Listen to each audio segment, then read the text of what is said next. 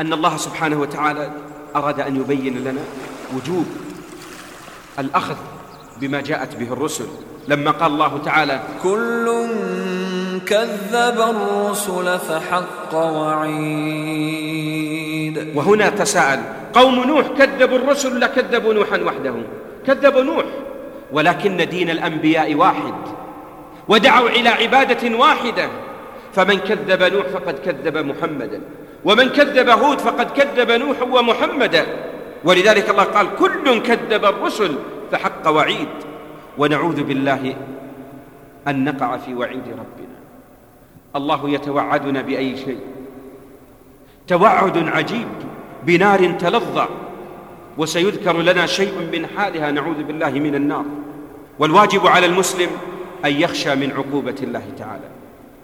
أحبتي لو توعد أحدنا بأي شيء يسير. تهديدا وتخويفا قلوبنا ترتجف. الآن نحن نخاف من الخلق أشد من خوفنا. ربما بعض من الناس من رب السماوات والأرض. يقف الإنسان عند إشارة المرور فلا يراقب الله. يلتفت يمين يسار ثم يخاف هي سيارة هنا وإلا لا ثم ينطلق. وما يتساءل؟ خوف. وإذا لحق قلبه يرجف. ما يدري ماذا سيعطى بعد فالوعيد ما توعدنا الله به أعظم وأعظم وأعظم أن يكون خوفنا من ربنا.